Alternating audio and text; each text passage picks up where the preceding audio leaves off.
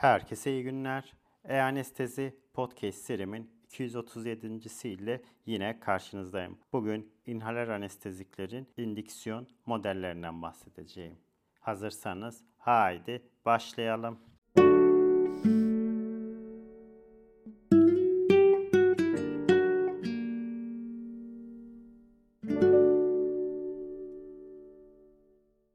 Herkese iyi günler. E-Anestezi Podcast serimin 237. ile yine karşınızdayım. Bugün inhaler anesteziklerin indiksiyon modellerinden bahsedeceğim. Bir hastaya verilen inhal edilen anesteziklerin çeşitli kompartmanlar yani vaporizatör, solunum devresi, akciğer, kan ve çeşitli dokular arasında dengelenme hızına farmakokinetiği olarak vurgulamıştık. Bununla birlikte klinik bir ortamda anestezi uygulamanın amacı hastada makul bir süre içinde istenilen belirtilen etkilerin yani bunlar amnezi, bilinç kaybı ve hareketsizliğin geri dönüşümlü olmasıydı. Burada hedefe ulaşmak için farmakokinetik hedef dokularda farklı anestezik parsel basınçlarında elde edilen etkilerin bilgisiyle birleştirilmesiydi. Yani burada doz, yanıt ve farmakodinamik etkilerin ve farmakodinamik kılavuzların çoğunda ise alveolar parsiyel basıncın santral sinir sistemindeki parsiyel basıncının anestezik parsiyel basıncı ile dengede olduğu koşullar altında ölçülen minimum alveolar konsantrasyon yani MAK'ın hareketsizlik deneklerin %50'sinde cerrahi uyarana hareket yanıtının önleyen alveolar anestezik konsantrasyonu idi. Ve bu MAK uyanık yani deneklerin %50'sinde algısal farkındalığı engelleyen alveolar anestezik konsantrasyonu idi. Güçlü volatil anestezikler için MAK uyanık tipik olarak 0.34 çarpı MAK hareketsizlik iken azot için bu MAK uyanıklık yaklaşık olarak 0.7 çarpı MAK hareketsizlikti. Anestezi indüksiyonu sırasında amaç insizyondan sonra 15 dakika içinde yüksek bir hareketsizlik olasılığı elde ederken aşırı derin anestezinin varlığı anestezinin zararlı etkilerinden kaçınmak olmalıdır. Anestezinin sonunda ise santral sinir sisteminin parsiyel basıncı ile MAK uyanıktan daha azına düştüğü bilincin geri dönmesi muhtemel idi. Bu açıklayıcı model hasta için kullanılan hedefler tahmin edilebilir. Klinik uygulamada ise genel anestezi derinliği hedefi her zaman farkındalık yani bilinç riskini en aza indirmelidir. Ancak hastaya bağlı faktörlere, zararlı uyaranların varlığına ve uygulanabilecek diğer ilaçlara bağlı olarak değişebilmektedir. Makul bir zaman dilimi içinde inhalasyon uygulamak ve anestezinin istenen geri döndürülebilir etkilerini elde etmek için çeşitli stratejiler vardır. İlk önemli durum vaporizatörden gelen parsiyel basıncın hedef alveolar parsiyel basıncı veya santral sinir sistemindeki parsiyel basınçtan yani bu yüksek basınçtan daha yüksek olması gerektiğiydi.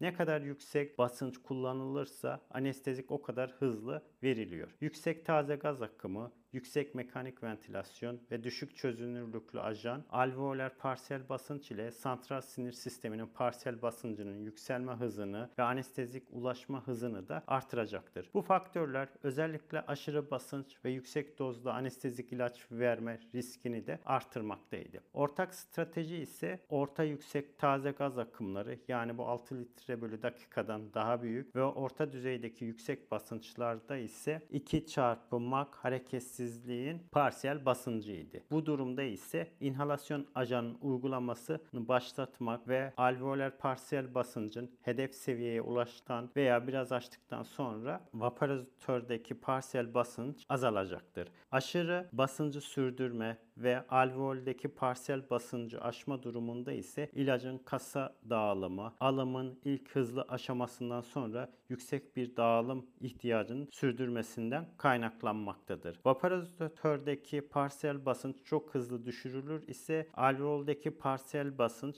hedefin altına düşebilir. Anestezik parsiyel basınçlardaki vaporizatördeki ve alveoldeki parsiyel basınçların inspire ve ekspire edilen anestezik fark azaldığında yani vaporizatördeki parsiyel basınca taze gaz akımını yavaşça azaltılarak ayarlanabilmektedir. Kapalı devre veya düşük akım anestezi uygulamasında durum ise şu şekildedir. Yüksek veya orta düzeyde taze gaz akımı kullanılması daha az yüksek basınç kullanımına olanak sağlar iken dokulara alınmasından çok daha fazla anestezik ilacın verilmesine neden olmaktadır. Verilen izofloran miktarı alınandan 4,5 kat daha fazladır ve verilen sevofloran emilen ilaçtan 7,2 kat daha fazladır. Bu nedenle verilen volatil anesteziğin %80'den fazlası bu örnekte gösterilen orta yüksek taze gaz akımı kullanıldığında atık şeklinde karşımıza çıkıyor. Yeniden soluma devrelerinde mekanik ventilatörün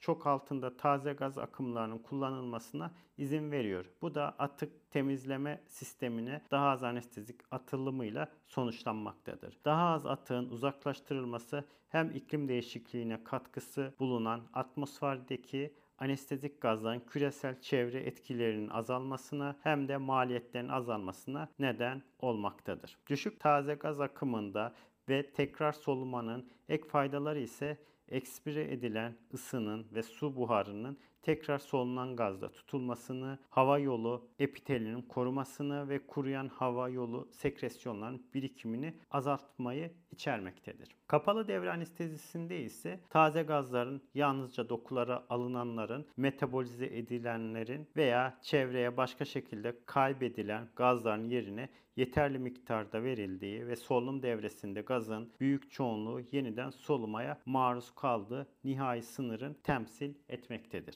Bu amaca ulaşmak için kaçaksız bir solunum devresinde karbondioksitin tamamen absorbe edilmesi ve oksijen ve anestezik gazların inspirium ve expirium değerlerine ve hatta solunum devresinde yavaşça birikebilen expiriumdaki nitrojene dikkat edilmesi gerekmektedir. Bu koşullar altında anestezi uygulanmış bir hastada oksijen tüketimi 3 mililitre kilogram dakikadan daha düşük olabilmektedir. Bu da 70 kilogramlık bir hastada yaklaşık 2 mililitre bölü dakika oksijen replasman anlamına gelmektedir. Bu tekniğin birkaç önemli sınırlaması vardır eksale edilen tüm karbondioksit absorbanları tarafından uzaklaştırılması gerektiğinden kapalı devre anestezisi absorban kapasitesi azaldıkça karbondioksiti yeniden soluma riskini artırıyor. Anestezik yıkım ürünleri karbon monoksit ve kandan yavaş yavaş uzaklaştırılan nitrojen solunum devresinde birikebiliyor. Klinisyenler hasta metabolizmasının solunum devresindeki oksijeni tüketebileceğinin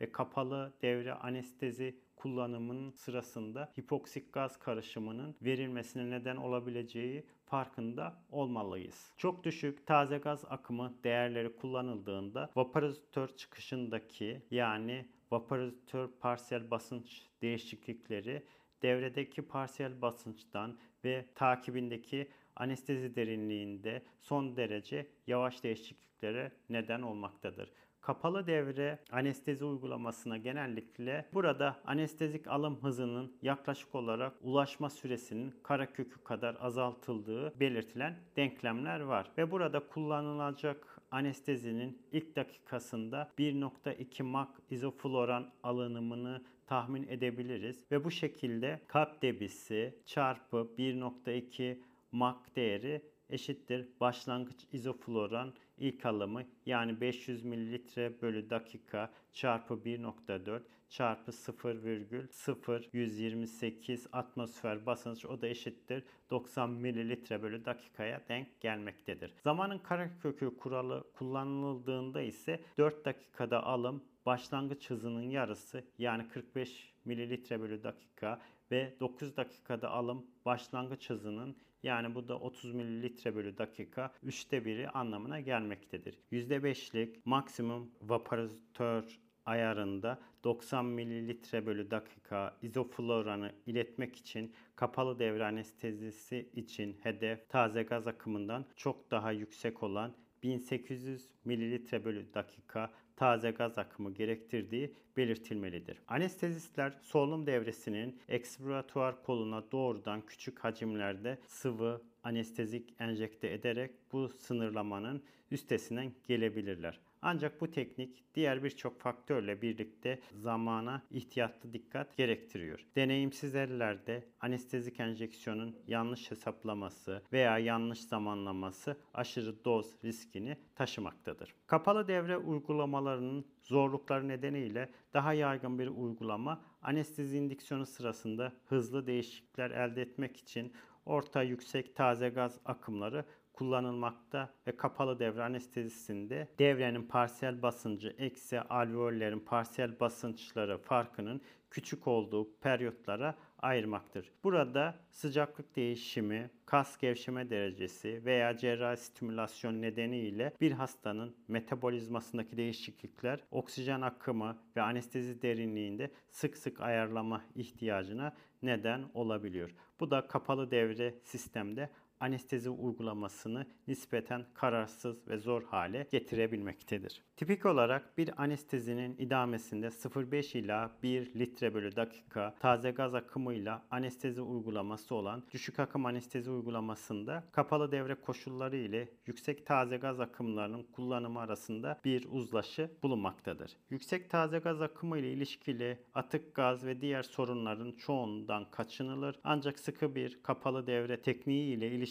instabilite de orta düzeydedir. Daha önce belirtildiği gibi inspire edilen anestezik konsantrasyonu yani devrenin parsiyel basıncı yeniden solunum başladığında hem vaporizatörün parsiyel basıncı hem de akciğerlerin parsiyel basıncına bağlı olarak değişmektedir. Bu nedenle taze gaz akımı azaldıkça bozulan dağılımı kompanse etmek için vaporizatörün parsiyel basıncı yukarı doğru ayarlanmalıdır. Çoğu vaporizatördeki maksimum çıkış ayarını yaklaşık 4 çarpı Mach hareketsizlik olduğu farz eder isek burada 1 litre bölü dakikadaki anestezik uygulama ve maksimum vaporizatördeki parsiyel basınç 6 litre bölü dakikaya ve vaporizatördeki parsiyel basınç eşittir 2 çarpı Mach izofloran ile önceki örnekte çok daha az olarak karşımıza çıkmaktadır. Hedef santral sinir sisteminin parsiyel basıncı ise 15 dakikadan daha kısa sürede ulaşmak için